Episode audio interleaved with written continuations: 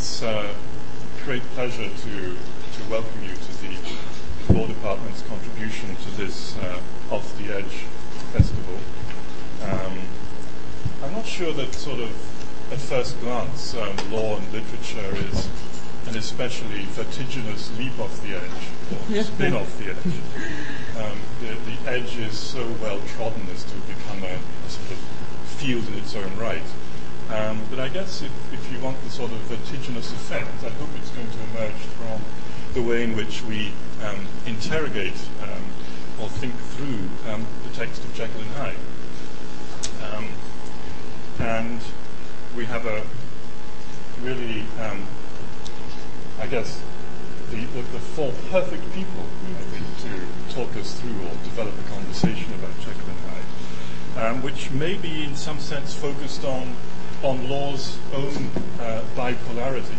Um, in his quasi autobiographical text, uh, Christ um, Levi Strauss, the anthropologist Claude Levi Strauss, um, recounts his experience of, um, in Paris, thinking he should go and try his hand at law simply to sort of dabble and see what this law thing was all about.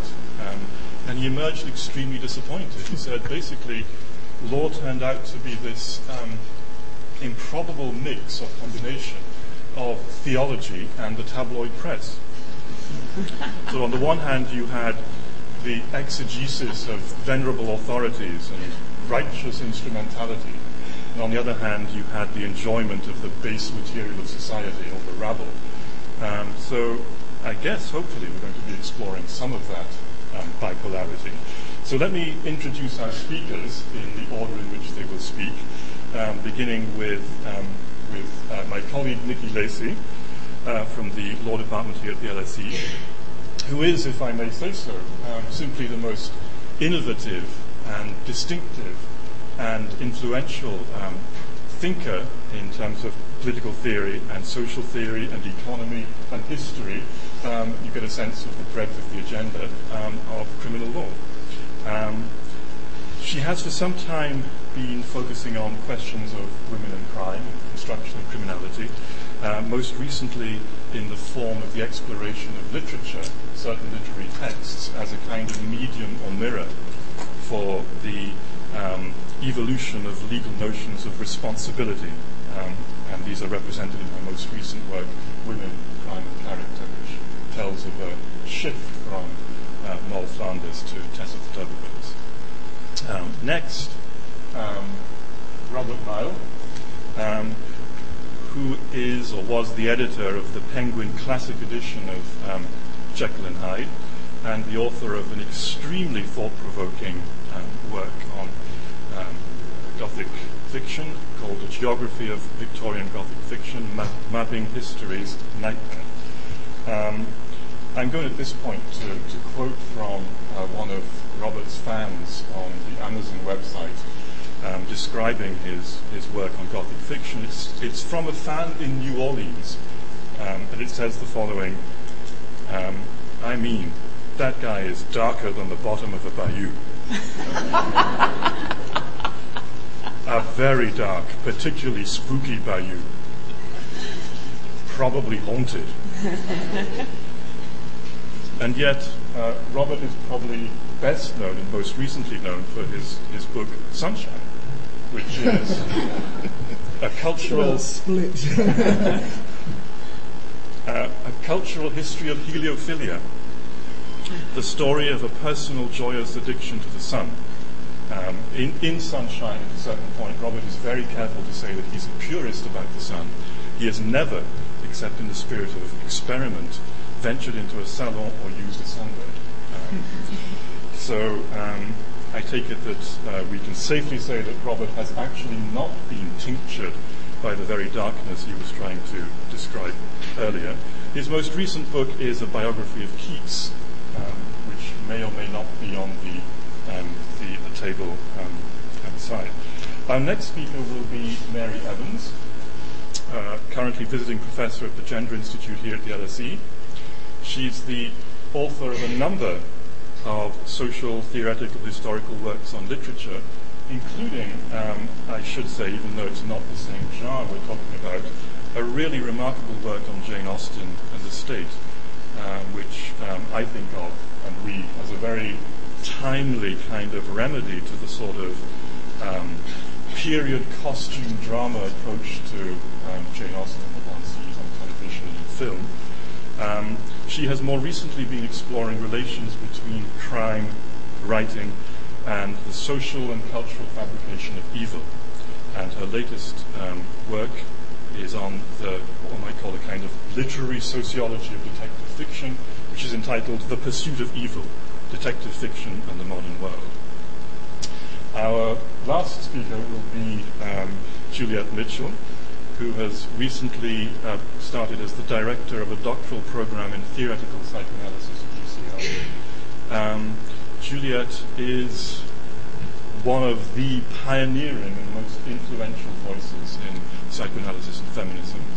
The editor and commentator on Sigmund Freud, Melanie Klein, Jacques Lacan, um, collaborator with uh, uh, Julia Kristeva, Jacqueline Rose, and all of the, the luminaries of the, um, the, the, feminist and psychoanalytical writing movement. She is also, and this is a connection to, to, uh, to, our first speaker, Nikki, she has also um, wrote the introduction to Moll Flanders, uh, Penguin Classics edition, and she's written widely on various works of literature and authors, Henry James, Tolstoy, Shakespeare, and so on. So um, I hope you'll agree with me that we have the perfect speakers for, for this event. What they um, will be doing, what we will be doing, is basically each of our speakers will throw out a few prompts for thought in the form of questions or observations, um, and then we will take discussion from there and at a certain point invite you to um, um, throw in your own um, observations and questions. So, um, Nikki.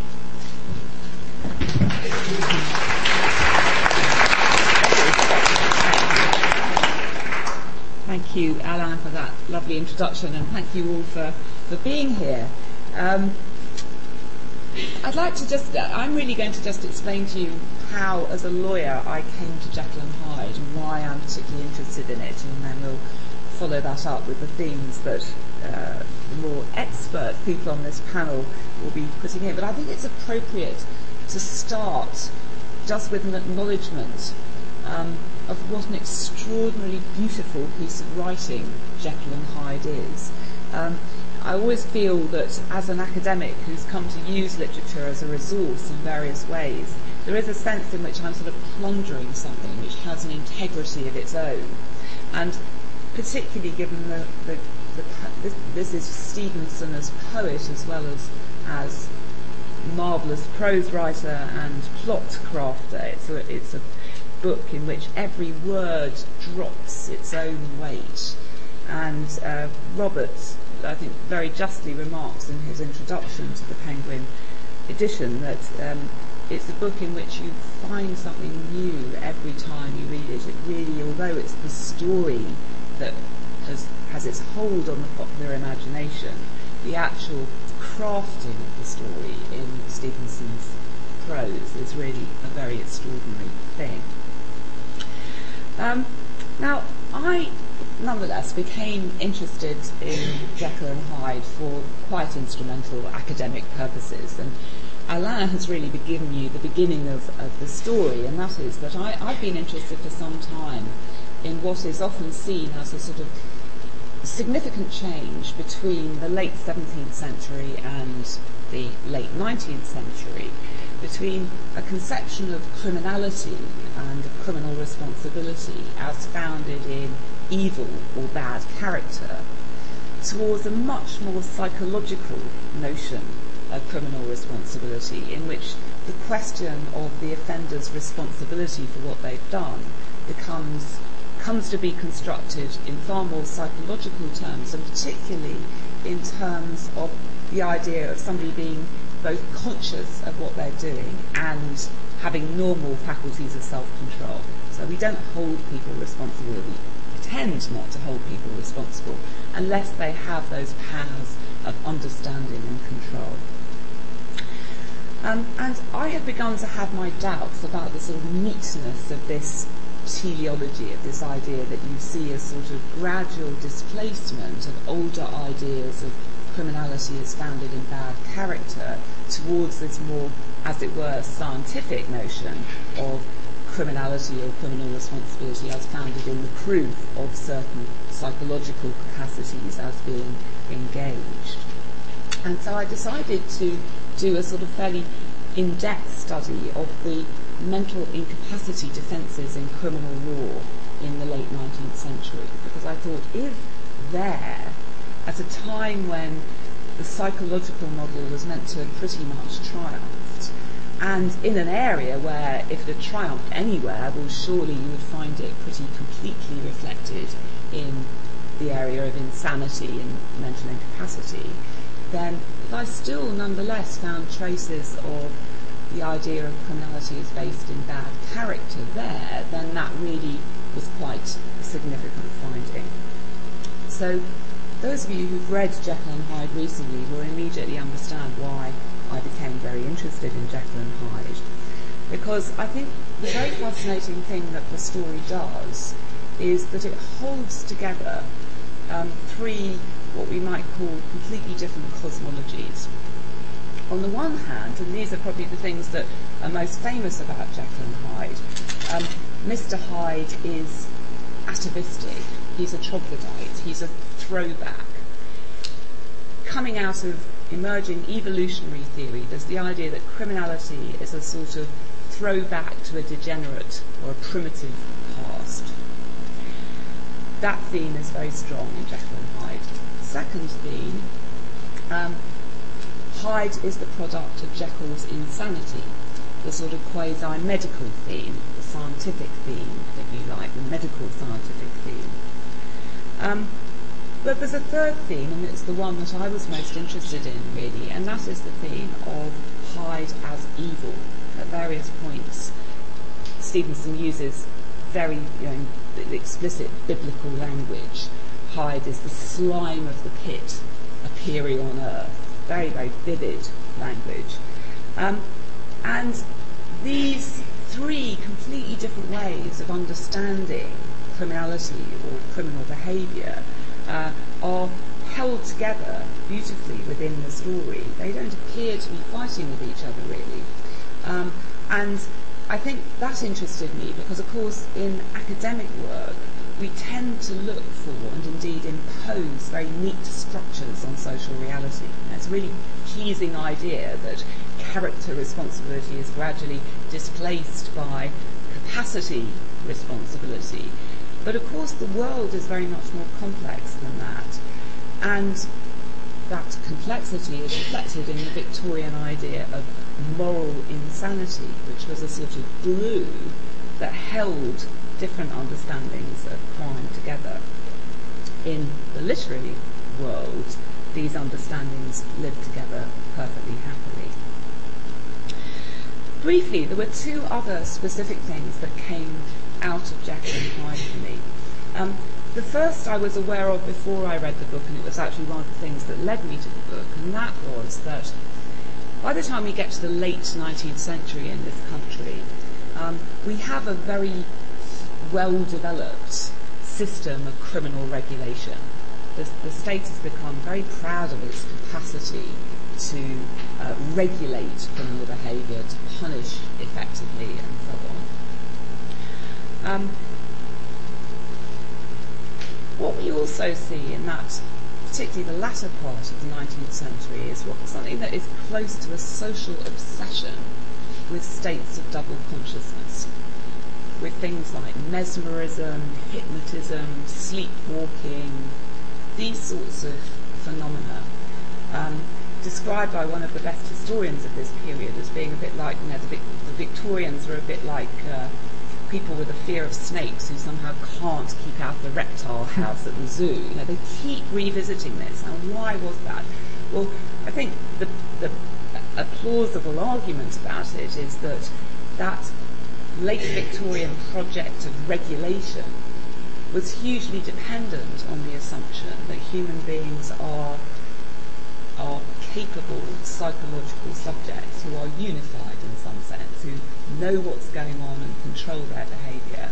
And the idea that there's this other side to the human mind, which is evoked in mesmerism, which arises voluntarily, involuntarily, in sleepwalking and so on, was deeply threatening to that project of regulation. And you see that emerging very strongly, I think, in Jekyll and Hyde, uh, as you do in the picture of Dorian Gray. Um, and even earlier in the century, as you do in a book like James Hogg's Confessions of a Justified Sinner, which also, like Jekyll and Hyde, holds together these very different cosmologies. On the one hand, a religious, theological cosmology, and on the other, a much more psychological one. Now, Dorian Gray uh, brings me to the, the, third and final theme that I'm very interested in in the book, and that is uh, the question of the recognition of criminality. Um, the question of how we recognize and identify criminal behavior, how we distinguish between criminality and normal behavior, is, is that has always been a troubling thing socially, but it became increasingly troubling as we moved into a more urbanized, anonymous, individualistic world, and also a world that's more pluralistic in terms of what people thought about right and wrong. Um, and so again, the Victorian period in this country displays a lot of uh, anxiety, but also a lot of productive political and institutional development about how we go about identifying crime. We have, for example, uh, the whole business of the introduction of statistics, the application of evolutionary theory, some of these images that Alain has cleverly put on the um, on the screen evoke that. And in the latter part of the century, we had uh, special statutes identifying particular categories of criminal, the inebriate, the feeble-minded, trying to sort of create recognizable categories so we can tell who's a real criminal, as it were. Um, but there's an anxiety about this, and Jekyll and Hyde takes us deep, deep, deep down into the bayou, the dark bayou of that anxiety, because although, on the one hand, Hyde, whenever people see Hyde, they always find him repellent. And Stevenson really emphasizes this. Everybody knows that Hyde is a bad lot. But on the other hand, if Hyde is Jekyll, then criminality is entirely unrecognisable. And that, I think, is the deepest fear, in a way, that is reflected in the horror of this story. So I'll leave it there.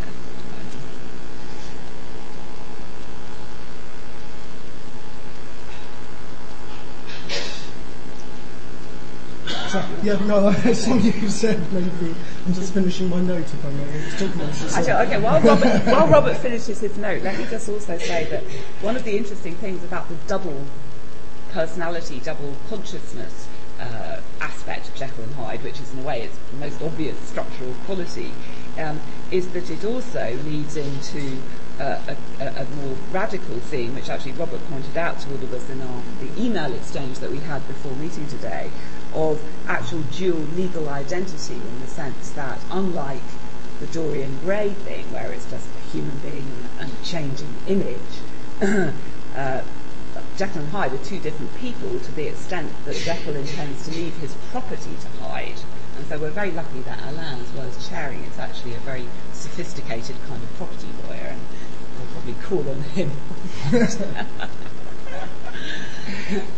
Sorry, no, so something you said about uh, the, uh, the visibility of evil and um, and Dorian Gray as well, because I mean I think one of the things that's really interesting in in both texts actually is the way that they they try to rely upon this idea that uh, evil writes itself across the face, um, to, to, quote Utterson. So there, there is that framework in place, and they're, they're trying to kind of uh, have that operate and, and, that be an index to truth.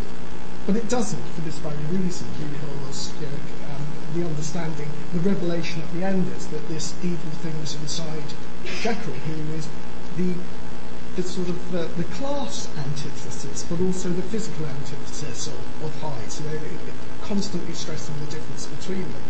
Um, so that there is this kind of idea that this should work, but it doesn't work. It fails for this reason. And in Dorian Gray as well. There's this kind of alibi. They both have these alibis where this logic still exists. The logic is still there that evil is a physical, does leave a physical trace on the portrait of Dorian Gray, or the kind of the stamp it's called on Hyde, the reason he's so ugly. It's so different, the absolute opposite of Jekyll. So it's interesting to think, well, you know, this still is in place and they're exploring this. And I think that is that's an example of, of what the text does. It sets up this framework of expectations that it explores and probes and, and gets almost to the very, very end within this framework. Um, Utterson's the main investigator. He's acting like a, a detective in it, and he's trying to get to the bottom of it. And everything that that should work according to his rational paradigm, everything that should lead to the revelation cannot. There's a very interesting point where they, they look at the handwriting, and he gives it to his clerk, who happens to be an expert on handwriting. And he says, well, they, they look at Hyde's handwriting, and, and he said, well, it's just, it's just the, the Jekyll's in reverse. So Utterson thinks, would he forge for him? Know, he's just kind of his mind is set within this this uh, this understanding, this framework, and of course within law, handwriting is a very very important way of identifying identity itself. So really, at this point, he you know there should be this revelation, but of course there can't be because the reason um, everything doesn't make sense is brilliantly revealed at the end. Not until the very last paragraph of Dr. Lanyon's narrative, which is the penultimate one in, in the text, do we know that two people are really one? And that's the most extraordinary um, narrative tour de force that he manages to pull. But also, I think what we forget, uh, because we know so much about uh, Dr. Jekyll and Mr. Hyde, I was astonished when I was working on it um, how many people haven't actually read it. Everyone knows what it's about. They say, I'm working on Jack and Hyde, and they sort of make a joke about it. Uh, nothing to do with sunshine, having this kind of split personality, God knows days. Um, I said, well, have you read it? They said, no. And I was discussing it last night, and everyone I spoke to knew what it was all about, but they hadn't read it. We have this understanding of Jekyll and Hyde. It's an idea. It's an idea that exists. It's trumped out every single time that uh, some serial killer didn't spend all of his time bumping people off. You know, they say, oh, you know, a real Jekyll and Hyde who's occasionally patted a, a puppy or something like that. and so people have got this idea, and, it, and it's this idea that, um, in a sense, the, the idea that one person is, is somehow multiple and, and, and, fractured, and there are different parts of them. And, and we see this, you know, we, we, we bring in schizophrenia and things like that, and think that that's what Jekyll and Hyde is about. It's not about that. It's about what the hell can these two very different people have to do with each other? Why is this uh, person, Henry Jekyll, who whose whole desire is to be very, very respectable, to be um, to be respected by his by his peers, to to hold his head up high. He said. He said. Uh, Hyde was produced by his desire, an inordinate desire, to hold his head high interestingly, he wants to be tall. This thing that he produces can't hold its head high. It, it, it's much shorter, and, and plays made on that um, when they're bursting into Jekyll's uh, Jekyll's uh, uh, cabinet. It's called where, where they can hear something pacing up and down, and Utterson, rational as ever, says, um, "Can you describe it?"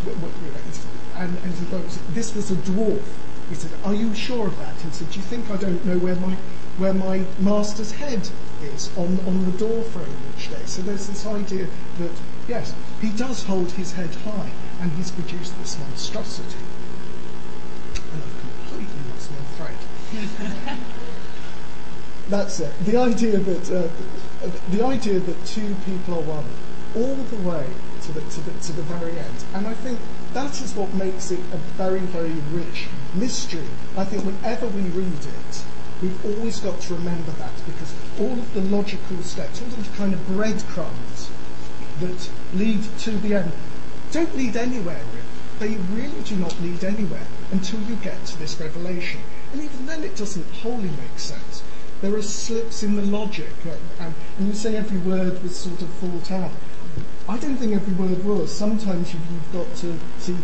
I think Jack, I think uh, Stevenson made a mistake here. I think because when and, and the interesting thing is where there's this kind of tumbling around and slippage of language, where he says things like um, "he," I cannot say "I." Mm. That's a deliberate one. But when Hyde is is there with his potion, he's gone to Lanyon's and he's mixed up the, the, the potion and he's he stands he stands with it bubbling there and, and, and it's Hyde taunting Lanyon. And that's very much Jekyll. That's Jekyll doing that. Um, because he's saying um, something like triumphantly this kind of hubristic statement about um, you know, if, uh, are you prepared to learn? Are you prepared to, or, or remain hidebound all your life? You know, kind of sneering him for Lanyon for his inability to sort of expand his his physical uh, paradigm of the world, his logical paradigm, to encounter the supernatural. And he said, you know, if you are sworn under our profession, and obviously our, unless Hyde is actually qualified for medic while, while he's been doing all this, doesn't apply. So there are these there are these interesting slips, and some of them are down to I think just you know he wrote it very very quickly. He had the dream, he drafted out the narrative, and redrafted a few times, but it's, it's written very very quickly. I think that this kind of slipping around the way that even with the supernatural explanation, even with this kind of master key that you get to at the end, it still doesn't unlock the whole of the narrative. You still have to go back and think, well, what's a mistake and what's an interesting aspect there.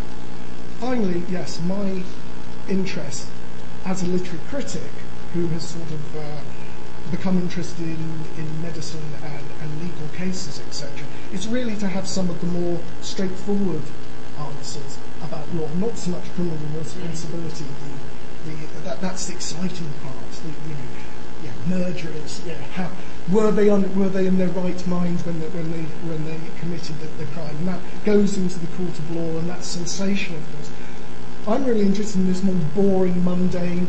You know, what was the legal standing of that kind of idea at the time? Because that, you know, that is what they're operating in up until that last moment. It is two people are one. Can this be done? Can can um, can Jekyll put in his will that Hyde would be able to uh, um, inherit his his property on his disappearance? Would that work? Because that's within the national framework. Before we cross over into the other side, everything's thrown up in the air and it becomes metaphysical or preternatural.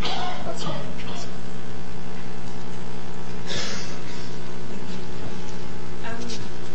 Thank you. Um, what I wanted to start by um, describing uh, this morning, or, or reading, uh, a couple of quotations um, by, uh, in one case, Claire Harman, who has written a biography of Robert Louis Stevenson.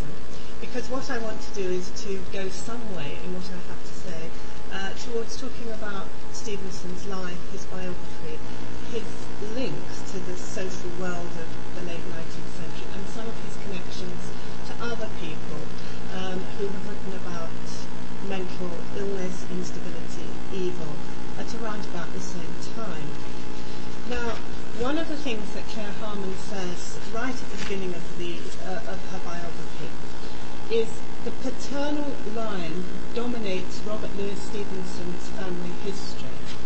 Um, and it's something of a throwaway line, which some of us might think needs a bit more unpicking. You know, we don't throw out remarks like, you know, the paternal line dominates this history quite so casually these days. Uh, at least some of us might think there's something more to think about there. And what I wanted to connect that with was the second quotation, uh, which is actually from something that Virginia Woolf wrote towards the end of her life when she was trying to write her own autobiography. And when she was looking back on her childhood and adolescence, one of the things that she was trying to understand were what she described as the violent rages of her father, Leslie Stephen. And she said, there was something blind, animal, savage in them Roger Fry said that civilization meant awareness, but he was uncivilized in his extreme unawareness. And I think what Woolf is, is doing in that quotation, reflecting on that experience of somebody who in, actually in her own life seems to turn in real life into this exactly the same character of Jekyll and Hyde. On the one side, a scholarly, kind father, and on the other hand, a man capable of what she's described as these animal rages. So I think that kind of uh, discussion of you know, how human beings can change, how human beings in reality can be both extremely kind, quiet, and on the other hand, extremely violent, extremely um, furious, is something which has infused the hundred years or so since Stevenson wrote uh, Jekyll and Hyde. What I wanted to do with that then is make three points about it, I suppose, and go in three different first that it does seem to me that it has seemed to me since Jekyll and Hyde was written and has, as both Nikki and Robert have said, has been very much absorbed into our culture. That this notion of Jekyll and Hyde has been hugely useful for many institutions, and that remains the case today. That the notion of good, evil, that kind of binary, fits very perfectly with certain kinds of political or social judgments. But at the same time, what it ignores is something which Stevenson wrote about very vividly, I think, in and Hyde, and that is the pain of transformation from norm, from quiet, civilized normality into rage, savage, anger, and inability to control oneself. He writes about that transformation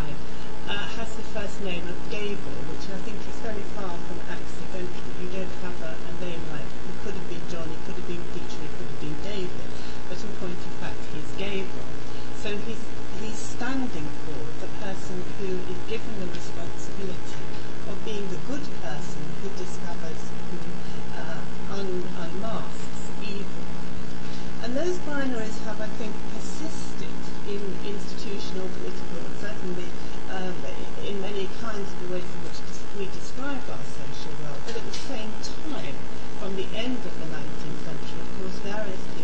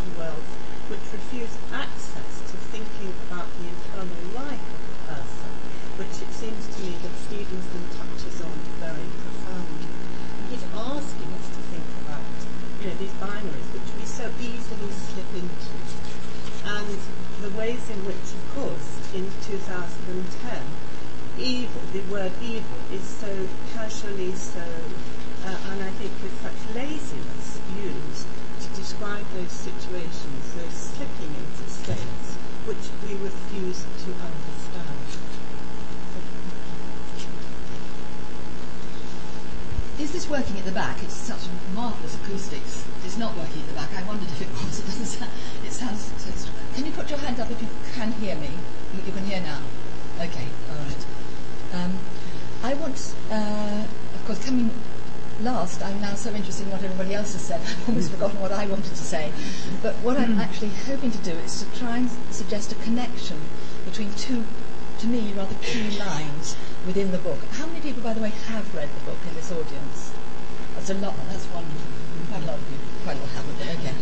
Well, the, the two lines are one from uh, Utterson, the, the lawyer, goes for a walk on Sundays with his best friend Enfield. They're characterised, I think this is right, Robert, by their wish not to really talk about everything too deeply. Um, it's a nice walk that they have, and they don't really want to get too deep into any question that arises. But Enfield, very nervously, as it were, does feel he must describe something to Utterson. And that is that he's seen this man, very quickly as Hyde, suddenly encounter in his walk a small, a, a young child running in the opposite direction, and Hyde walks straight across this child, trampling the child underfoot. And that's the most first most terrible incident within the novel. However, in talking about it, Enfield says to um, Utterson, it's nothing to hear, hellish to see. And I want to look at those the equation or the disconnection between hearing and seeing within the within we call it a novel, a novella, a small, whatever we call it, short story, whatever it is. Um, I look at what is hearing and what is seeing because I think those two are held very explicitly in tension, in tension. T-E-N-S-I-O, they're in, in tension with each other by Stevenson because I see this as a novel in which there are a lot of things held in tension in that way. That he's actually talking about, if you like, um, evidence that will come from hearing as opposed to evidence will co- which will come from seeing, and they're two rather different uh, modalities. And I was thinking about this because I think there are modalities in history, in our own thinking, both today and way back as well. For example, um, Freud, I come I'm here as a psychoanalyst to talk to you in a sense. Um, Freud thought it was very important when Moses forbade there to be icons of God, that actually if you had to think God without seeing a visual representation, you had moved on intellectually. It was a mental construction rather than a visual construction.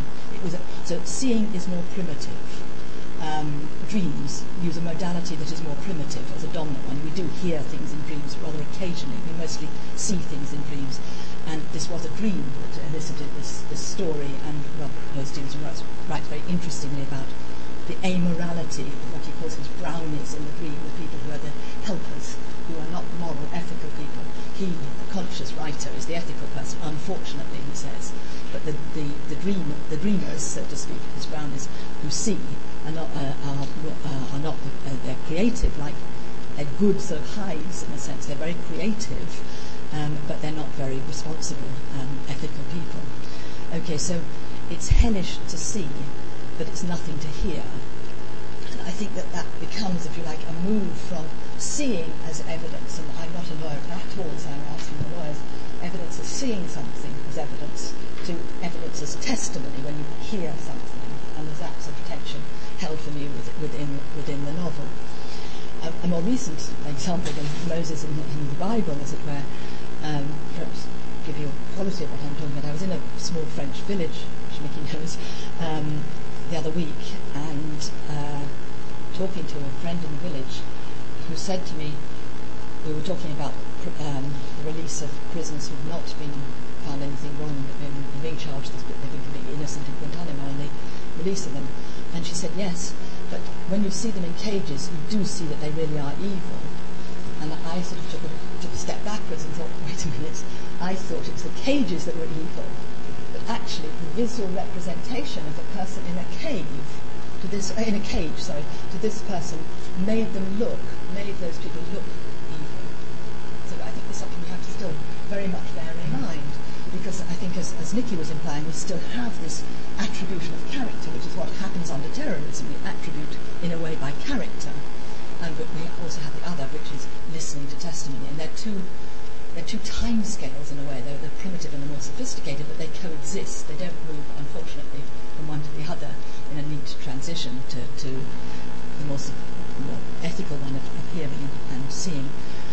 So I wanted to, uh, if you remember, those of you who have read the novel, it's seeing, it's, uh, and you point this out in your introduction, Robert, that it's a maid, Sidney's, God knows why this maid is alone in this beautiful huge house, but she is at a top window, and she sees the murder that Hyde then commits later in the novel of a very good person, Carew. And it's, it's very, she faints because she's seen something so evil. But it's actually written testimony understanding of everything and it is a written narrative. So it's a written narrative about seeing, but it's also about hearing within the narrative. So those two come together: the primitiveness of seeing, which we still do, and the more sophisticated modality of hearing, which we return to. And I wanted to link that nothing to hear, hellish to see, to another quotation, which is uh, from, so to speak, um, Jekyll Hyde. I struck, and this is the murder, I struck in no more reasonable spirit than that in which a sick child may break a plaything.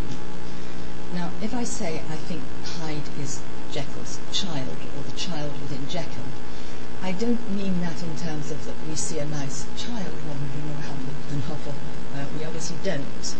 And the wonderful, which I would agree with Nikki, the wonderful writerly quality of this, the wonderful construction of it, I'll, I'll come to slippages and mistakes within it. Um, you know, you're the expert on that, um, but uh, come to that in a minute.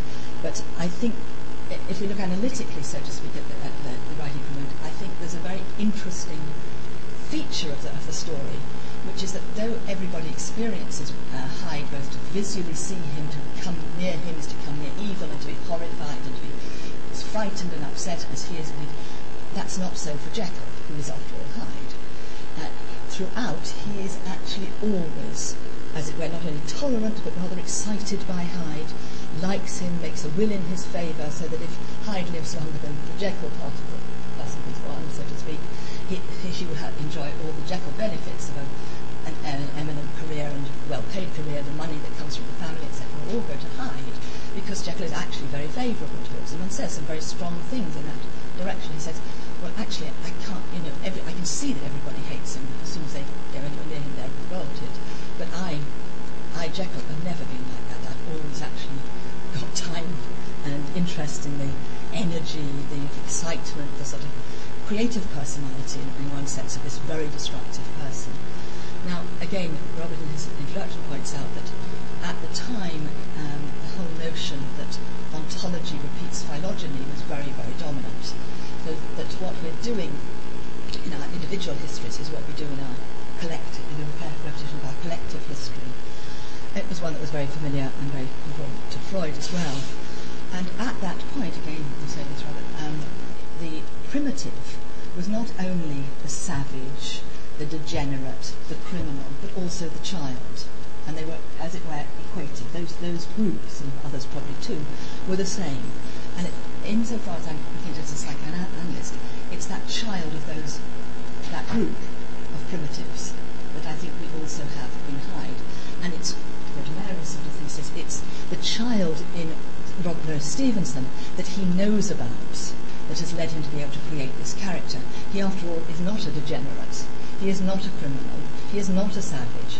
But he has indeed been a child. As, a, as a, the author has been a child, as we all have. And uh, as, as was be indeed the basis of psychoanalysis, he realizes that the child is, if you like, evil in some senses. Um, now, because we turn from an asocial being up to the age of two, three, four, five, to a social being afterwards, we have this question how do we do that? Now, if you think about that first instance of Hyde trampling on that child, now, those of you who've got children, if, if you've had a, about a two and a half year old who's had a new baby, brother or sister, it is not at all unusual to see that toddler trample over that baby brother or sister. That is perfectly, so to speak, acceptable. Your parents will come in hopefully and say no and stop it, taking it away. I, because I'm interested in siblings, I've been observing actually twins since before they were born, till they're now six years old, and I've watched them move from exactly that sort of asocial trampling over babies and stealing and fighting each other's for toys and being. I mean, I was forgotten. I mean, I have a child, but I mean, I'm, you know, very grown up. Um, I'd forgotten quite how violent children are with each other up to a, up to a certain point. And I did actually bring you a, a short quotation from a child analyst who added this very much to. Uh, now, you can say that this is a child she's seeing in treatment, is Melanie Klein, but Melanie Klein's point, as all psychoanalysts' point, is exactly, uh, I think Stevenson's point, is that we are two people in one. We are that asocial child right through our lives, and given something traumatic that happens to us, we can reverse to that very, very easily. And I'm very interested in the role of male hysteria in this novel because that's an example of when we revert to this sort of primitive child in ourselves. This is uh, Gunter, a child that, that Melanie Klein describes. As I say, she says very clearly, as all animals, normal people are like this too. But Gunter, age six, uh, had an, a sexual life almost entirely lacking in positive elements. In his fantasy, the various sexual procedures he undertook were nothing but a series of cruel and subtle tortures designed in the end to put his object to death. That's a six year old. Okay, that's, that's the child. That's the child in Hyde. It's not the picture that we get. We get the picture of pure evil because that's the technique of the novel. That's the whole point. They are one character. Jekyll is Hyde and where you see mistakes, and I'm not, I mean, he did write a past, you know, so did Dickens, and these people are very expert. I'm not sure how much those mistakes were from, anyway, for me, those mistakes were, as it were, the clues to us knowing that Jekyll was Hyde much earlier than the confession to, to, Lan, to Lanyon. And if we, as you did with Gabriel, I, I was looking at names. Lanyon, the lawyer who is hasty, is his first name. He sure is hasty. Utterson, he does indeed utter on. Mm-hmm. And then I wondered about Jekyll, who, of course, it's a very common name, Gertrude Jekyll gardener, etc., etc. But Stevenson was very, very into French literature for this, for, for the um, material behind this novel. Hyde, H-Y-D-E, we, there's a pun within the novel, which he's hide, H-I-D-E, hide and seek is a pun within the novel. He's hidden within the Jekyll character. Jekyll, if you change the Y to an I, is je kill, I kill. So Jekyll is the person who kills. He is Hyde, and I think that what you are calling mistakes may indeed, you're right, you know, it, I don't. They may indeed be mistakes, but one that you mentioned in, before the talk, uh, in the, the, what I read of your writing, you say how we can't understand why Utterson so wanted to see Hyde, because then he would know what had gone wrong for Jekyll. Wanted, it was an earlier draft in which the idea was that um, Hyde was an illegitimate child who was blackmailing Jekyll. And he changed this because he didn't want that in the, the final version, but he left in Utterson's compulsion to see. Now, I would relate that to the primitive need to see character that he intentionally left in as, in a sense, a clue that he did need to see this person to get an image of what was, was going on, and that links back to this primitive way in which people need to see to understand. Um, I've, I've got much more that I could go on with that, but I think we, should stop and open it to the audience. But I want to link, therefore, the primitive child in the construction, not in the, actual effect of the writerliness of the, of the, of the novel. I mean, Hyde comes over as pure evil, and what Stevenson has effectively achieved, I think, is after he knew the story, he knew what he was writing about, whether it was a dream or not, he certainly knew what it's about, and he, in his writings on dreams, says his own role um, is to know what it's about, and he knew that they were one character. And that's what's interesting. What the drug, which we initially told is a neutral drug, um, we then told actually it was probably an impure version of a neutral drug. but Anyway, and this neutral drug makes is one person a split that one person is pure evil the other is not pure good the other is rather tolerant of that pure evil but of course because nowhere is there ever pure evil but there is in Hyde pure evil then of course people are revolted by that so that when we see a, a child and I think this still pertains today I was thinking of those two boys that recently have been uh, you know accused of torturing almost to death their, their two to children in the north of England. Um, I think we have a different reaction to child criminality than we have in the public mind. Child criminality does shock us in a way that the adult doesn't quite, and I think it's an interesting question here because if we see the child within Stevenson informing the creation of the degenerate, the savage, the, the pure evil within Hyde, I think we ask some different que- questions of the novel, and I think we see the incredible construction of how we do know throughout, through hints, that it's one person, that we don't know it. We, we're disturbed by it, it's part of our disturbance in the novel. In fact, he makes it two until we learn at the end it is one. Um, I, I wonder, obviously we have a great deal to, to reflect on already. Before we turn it over to the audience, maybe I could abuse my, my role as chair by just raising a couple of questions for, for the panel. Um, one actually relates to what Juliet's been saying about the difference between hearing and seeing. And I guess from a, from a sort of legal um, hearing, of course, is very problematic in the late 19th century because this is the, hey, the heyday of hearsay. It's the point where um, the, the, the evidential law of hearsay is, is really sort of um, uh, making its mark, so to speak. And the anxiety of hearsay is an anxiety about the fabrication of evidence. And if you ask, well, what is where does that anxiety about fabrication come from? Well, arguably it comes from precisely the sort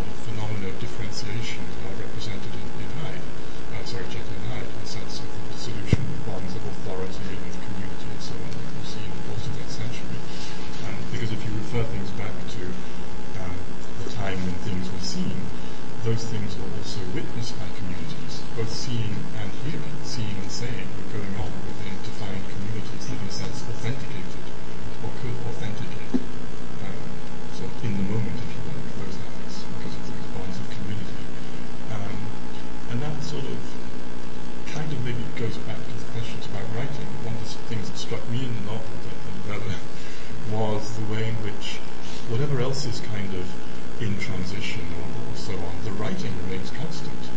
Um, um, Hyde, Hyde's writing remains recognizable to the point where he can, as Hyde, write the letter that enables him to sort of save himself, so to speak, to Lanyon. Um, and I wonder whether there is a connection there first to the rise of graphology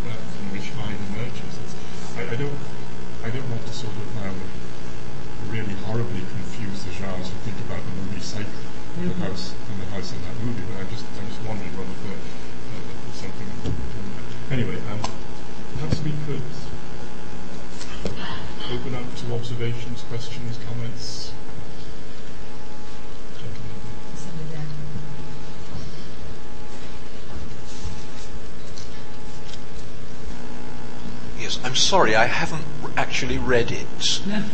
but, but it strikes me that um, there's a geographical bipolarity in um, Victor- Victorian and earlier novels of the 19th century where the, the, the, the aristocratic male or the genteel male for huge stretches of time leaves the country house to do business in town um, where you know that he is getting up to all sorts of things. It's sometimes quite explicit, like in the Tenant of Wildfell Hall or in uh, uh, even Mr. Rochester, um, being catered to in every kind of sexual perversion by hordes of lower class prostitutes. So you have that geographical bipolarity um, uh, where, where people, males, are living two lives, and this becomes developed in, in the later 19th century. Well, there's um, you mentioned that. And there- there's the uh, Sherlock Holmes story of the man with the twisted lip, which I think, which was 1891, which uh, was only sort of four years after Jekyll and Hyde. And I think it's kind of answer to that because you have this chap who who does come in from the suburbs and um, he actually um, he's a beggar. He he lives by begging because he makes so much money by making himself hideous, by making himself this sort of Hyde figure where he twists his lip up and, and puts this ginger syrup on his head and, and, and he's, he's described as the most revolting person because he's so he's so ugly. He elicits sympathy and, and money. And he he comes in each day tells his wife who he loves and he's supporting that he's doing something in the city. And that's exactly that. Mean it's really interesting. I think it's an answer to Jekyll and Hyde because it is solved by rational means. The very thing that um, Utterson wasn't able to do, Holmes is able to do. He just sits up all night smoking his pipe and thinking, and then he says, I've got it. I was blind as a mole not to see. So this is the whole kind of idea of visibility. They go back into town from the suburb. He brings a bath sponge out of the. Um, I don't know if you know the story, but they. um, so if you don't know, this won't make any sense to you. But he manages to kind of unhide um, Hyde and, and may turn him into the Jekyll by simply a bit of you know spit wash. Here you go.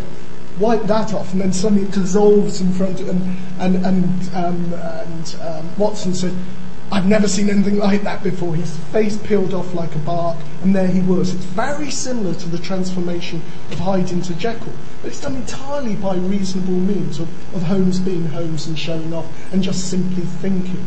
And because it is within this rational space, this man who's been living a double life, um, because it's within this rational space, it's doable within a rational framework. And uh, so it kind of fits in that. It wasn't really depravity. He hung out in an opium den, but he was merely begging. Any, any other um, we can collect before? Just leave it. Thank you. Um, I'm interested in um, Hyde as the slime of the pit appearing on Earth. Um, I'm a teacher and I've just been teaching Oliver Twist recently. Um, Fagin also emerges out of the primeval slime, and I wondered if you had any thoughts on um, any relationship there might be between the two.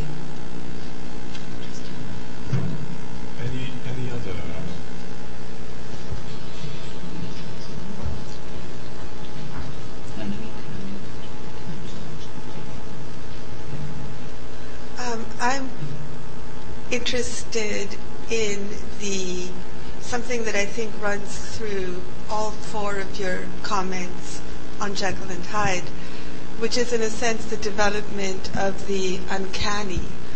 Um, the same period that Stevenson was writing Jekyll and Hyde, the other genres of the uncanny were starting to come into the public or the written consciousness, the ghost story, what we might consider proto science fiction.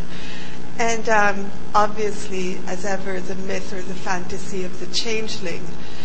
And um, I'm wondering now whether you could all comment on how these themes might have, through Jekyll and Hyde, might be recognizable today in questions, for example, cyborgs, the divisible self, um, something which can be displaced out of the human through science, but also not quite escape, I suppose, what you called the the roots of humanity at the same time. So this is more of a literary theory question, but I wondered if you could comment on it.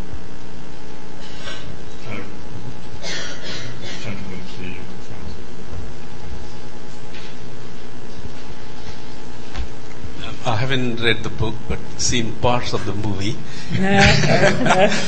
not not the whole movie, movie even, but uh, I I think I get get the story a little bit. Uh, just just wanted to ask you uh, the the way it's been presented, the the theme of the novel uh, is that uh, evil and good lies within the person. But there, there's no discussion about the social context or circumstances in which evil is more likely or good is more likely to happen. So I just wanted you to reflect on that. Um, I think we have two more. The lady. My question is related to the one just asked. I'd like to know something about the notion of evil in law today, in psychoanalysis today. Um, the French always talk about un mauvais caractère. Uh, judges say that you are pure evil, but is anyone pure evil, or is it only that there are evil deeds? I'd, I'd like your thoughts on that, please.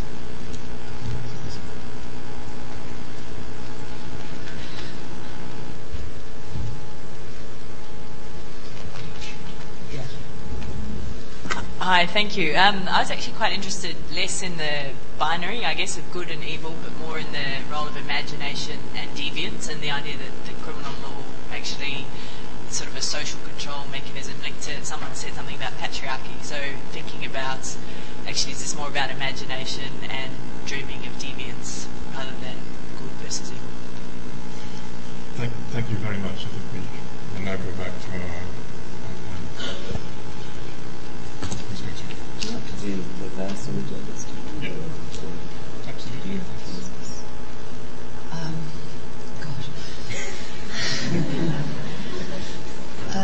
I'll start. I'll start with reverse order. Then the, the last question about good and evil.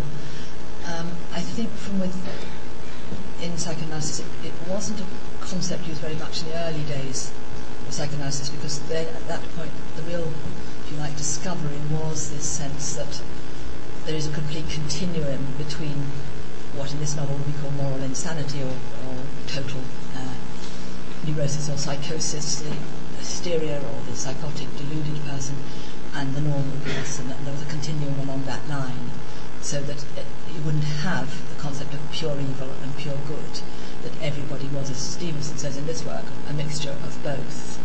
Um, I think more because exactly people do talk quite a lot about you know, the, the, the evil uh, again today. I mean, it, it, was talked about, of course, in the late 19th century. I don't mean it wasn't, but the whole thrust of psychoanalysis was against that sort of division of, of good and evil. That uh, it was seen as not what, what was being observed in terms of uh, understanding the unconscious versus the conscious. Um, it, now there are more discussions of, of evil. I think what one, as a sort of working definition, one might say that something seems evil when somebody has absolutely no regard for the, ob, the for the other, for the object, for the other person at all. It's completely, whether it's completely it's extreme of a, psychopath, a psychopathic personality, that extreme could be could be near to evil because there's no concern whatsoever, and that would be understood in terms of what has happened in that transition from what I was describing as the still largely asocial child who can be indeed very violent. Luckily, they're only a child, so they're not pied. Uh, the, the, toddler who the baby is only a child and isn't likely. Though things do happen, quite serious things do happen, but isn't likely to, to kill it because of their own weakness and because parents are there. But if that part, part becomes totally asocial forever, so to speak, and has no concern for the other, then it could develop into something that seems like evil. I think it would really be seen as something being evil in a context, and here again, the social context would come into it, and it wouldn't be for the whole personality for all time. But usually you think of, uh, this goes back to Nikki's points about her interest in responsibility.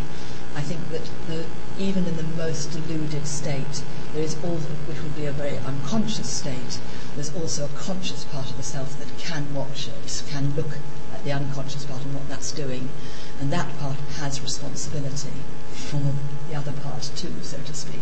So, and the whole point, thrust of analytical therapy is, or analysis, psychoanalysis rather than just therapy, is to actually bring as much as possible into consciousness so then you can decide what to do with it, so to speak. When it stays unconscious, then you don't know about it. But that's where the, the evil would, would lie, in that lack of any meaning of another person whatsoever, that they mean nothing. So that's, I, I mean, there are lots of other questions. I was very interested about the, the countryside city. That seems a very interesting uh, division that I think is still with us in some ways. It's not in social practice so much with us, but we do see, I think we still do have that sort of imago in our minds of a division between relatively in, uh, innocent countryside versus the evils of town. And there's a, there's a sort of reality base, which is a, that um, it's just much more stressful to live in fantastically, you know, in, the slum planet, as it's been called, that we're moving towards as, a, as the world divides more into the, the extremely rich and the extremely poor, as the world is going increasingly that way, I mean, our own country being a prime example of it. Um, people who are living in planets, some, some are living in such conditions of social stress, as to go to the social question, that it's actually much harder to, to have concern for other people, to, back to my definition of where we would look for somebody who would be likely to expressing evil parts of their personality. Okay, um, I thought that one of the themes that perhaps pulled some of the, the questions together um, was the idea about revelation, because one of the things that, that strikes me about the period in which Stevenson writes Jekyll and Hyde is it's also the period in which, um, and this is a material which appears in many, many textbooks on, on criminology, people thought you could measure criminals' foreheads to see, you know, who was evil. The, the criminally degenerate person was actually physically identifiable. Now that kind of extreme literalness, you know, which is often associated in literature um, with, you know, an unkempt appearance, with what Fagin looks like, with Fagin's sort of particular um, racial characteristics always is very often presented in the 20th century as something that we educate ourselves out of, as if, you know, and those very photographs, those late 19th century photographs of criminal types with narrow foreheads, is actually presented as, well, look how far we've come. We now know this is nonsense. But where we present ourselves as having got to is a position, of course, in which we look for other signs of evil and in which we hold very much more often the social world as the site of the, the generation of evil rather than something that lies within the individual. I mean, I think the disjunction between the city and the country uh, is a very important one, which dominates uh, English culture from the 18th century. I mean, the city is always seen as a place of sin, fear, murder, disruption, criminality, vice, various Edgar Allan Poe's novels in the 1840s happen in the Rue Morgue. They don't happen in the middle of the countryside. You know, and, and, and it's that kind of sense of the closeness of, of human beings to each other, which somehow creates a social stress, which relates, which which evolves into terrible things happening. So what I find interesting is the sense in which as I say, we've, we've, we we think we've moved away from these literal representations and revelations of evil. But I do wonder actually how far we've got, because it does seem to me that very often we look for other forms of identifiable evil um, in character, uh, in personality, and indeed still in appearance. So what I, I would question we've somehow come a long way from the kind of um, material that was around at the time that Stevenson was writing Jekyll and Hyde. And I think it's also important, just as one final biographical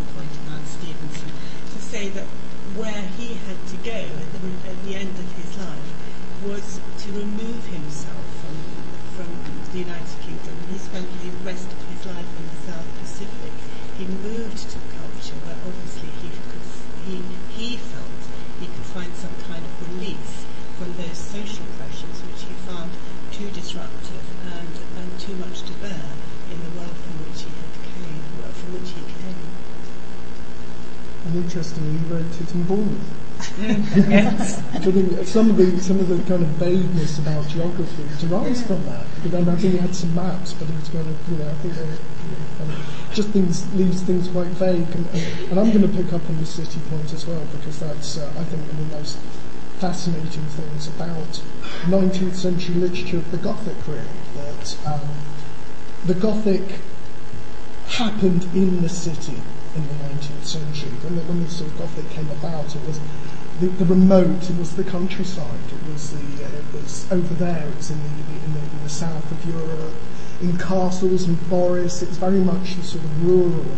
Um, but in, in, in, in, the 19th century, and with Oliver Twist, a very, a very, very important book, the Gothic is placed within the heart of the city. Um, but a demarcated area, in fact, not so very far from here, down towards Farringdon, um, Smithfield, that area is where the slum is. And that's a demarcated area, it's a labyrinth, uh, but it's cheek by jowl with this district, by, with the legal representing uh, civilization, etc. And that's a demarcation that, that's, that's very, very important in the 19th century. What's really, really interesting about the difference between Oliver Twist and Dr. Jekyll and Mr. Hyde, that's completely disrupted. It's disrupted in two ways. Jekyll has his mansion, but you only have to go around the back to find this shabby, nasty little door that represents Hyde. And I think that's a kind of allegory of the Jekyll within the Hyde, that there is this kind of actually really existing within it, the same strange little opening. I mean, it's the puzzle. It's the first puzzle of the book. You know, what is this strange little house? You know, that's what the door. Yes, but trying, but they are trying to work out how it fits. It's, it's been built on, and, and, you can't really work out how it how it kind of fits. And they don't twig at that point. But that's actually part of Jekyll's mansion, which I think is kind of, you know, if you want an allegory of what it's about, it, it's kind of there and there. But also it's this idea that so you've got this kind of allegory, this geographical, topographical allegory, but also the idea that you can't keep those divisions because you know all you, all you need to do is just go around the corner and you know the fog creeps in and the fog stops you being able to see the difference between these things as well. So it really is about erasing those differences. Um, although I do think the most um, the, the the Dickens novel that's closest to it's actually Bleak House. You've got, you've got the fog, you've got the legal issues, you've got the identifying someone through their handwriting. And interestingly, in Bleak House, you've got uh, two people with the same name, Jarndyce and Jarndyce, warring. In Jekyll and Hyde, you've got one person with two different names warring within himself. So I think I think it's a kind of nod to to uh, to Bleak House actually. When when there's that wonderful passage where they go into Soho and the, the fog descends, and that's very much the uh, you know that is a nod to Dickens, and it's a, it's a sort of nod to when they go into Tom All Alone's, and it's all kind of slimy, etc. Uh, there's a lot of slime in those novels. Mm-hmm. Um, thank you for all those wonderful questions. I'm just going to again try and pick out a couple of themes.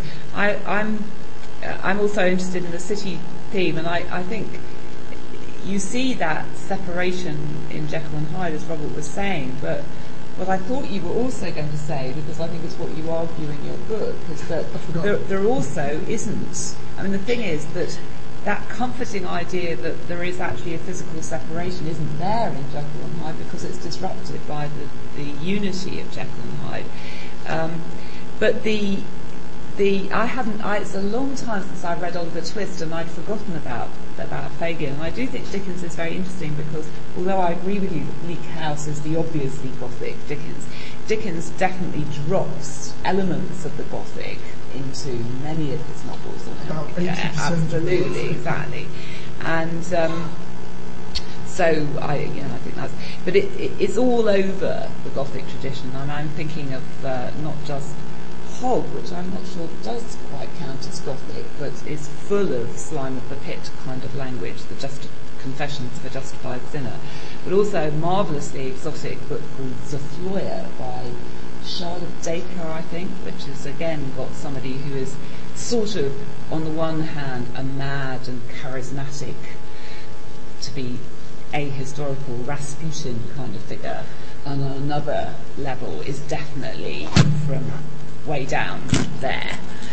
Um, the city as the fount of evil, though, is really not confined to the Gothic, it seems to me. I mean, for example, in the emerging realist novel of the, and of course, these, there's a lot of debate about the uh, uh, border, uh, the boundaries between these different, so-called different genres of, of literature, but um, I think London features as an object of enormous suspicion in the early realist novels. I'm thinking, for example, of one of my favourites, Smollett's The Expedition of Humphry Clinker, which involves a rather sort of intemperate gentleman going on travels round the uh, round the country. And when he finally gets to London, he basically compares everywhere, and it's mostly cities that he visits. Uh, he compares everywhere unfavourably with his nice, comfortable home, but London does score his worst.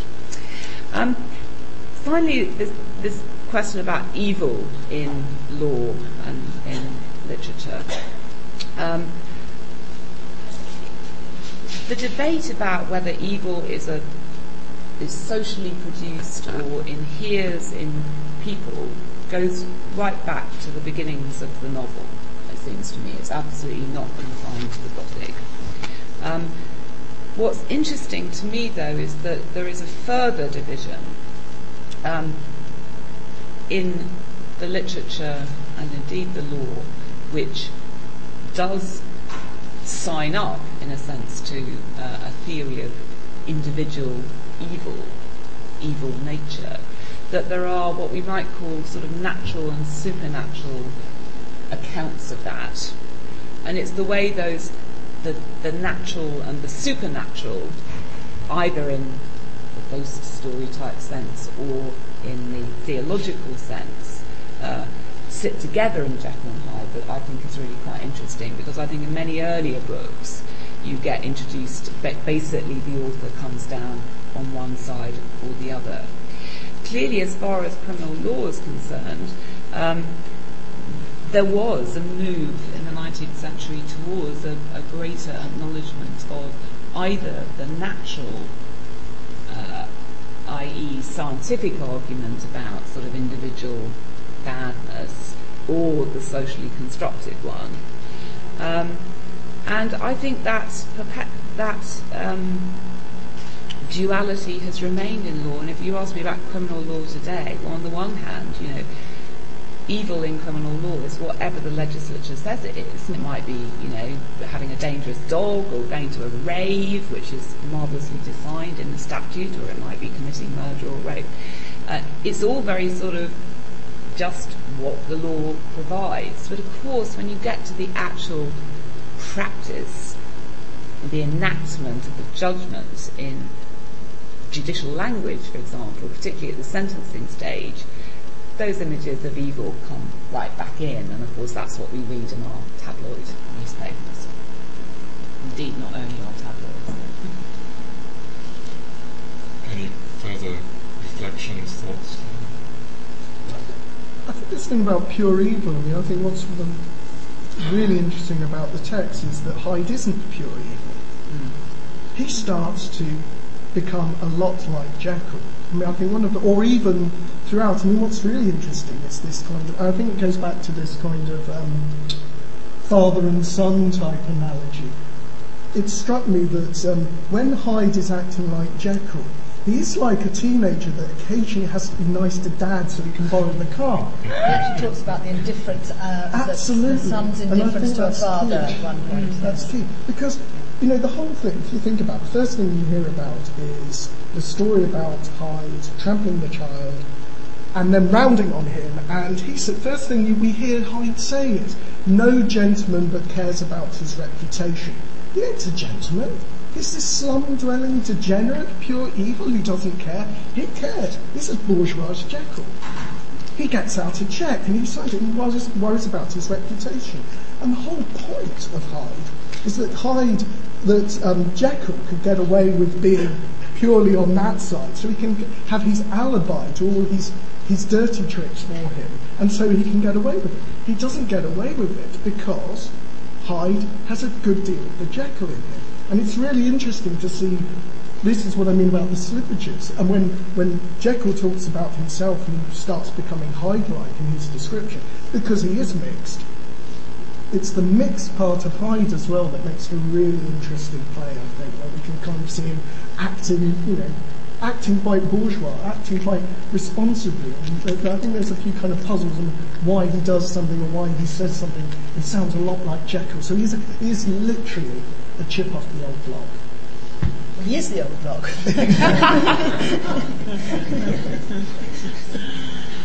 Um, I guess we should all now go off and reckon with the fact that our inner child is not cute. Uh, as we do so, perhaps we could um, extend thanks to our speakers.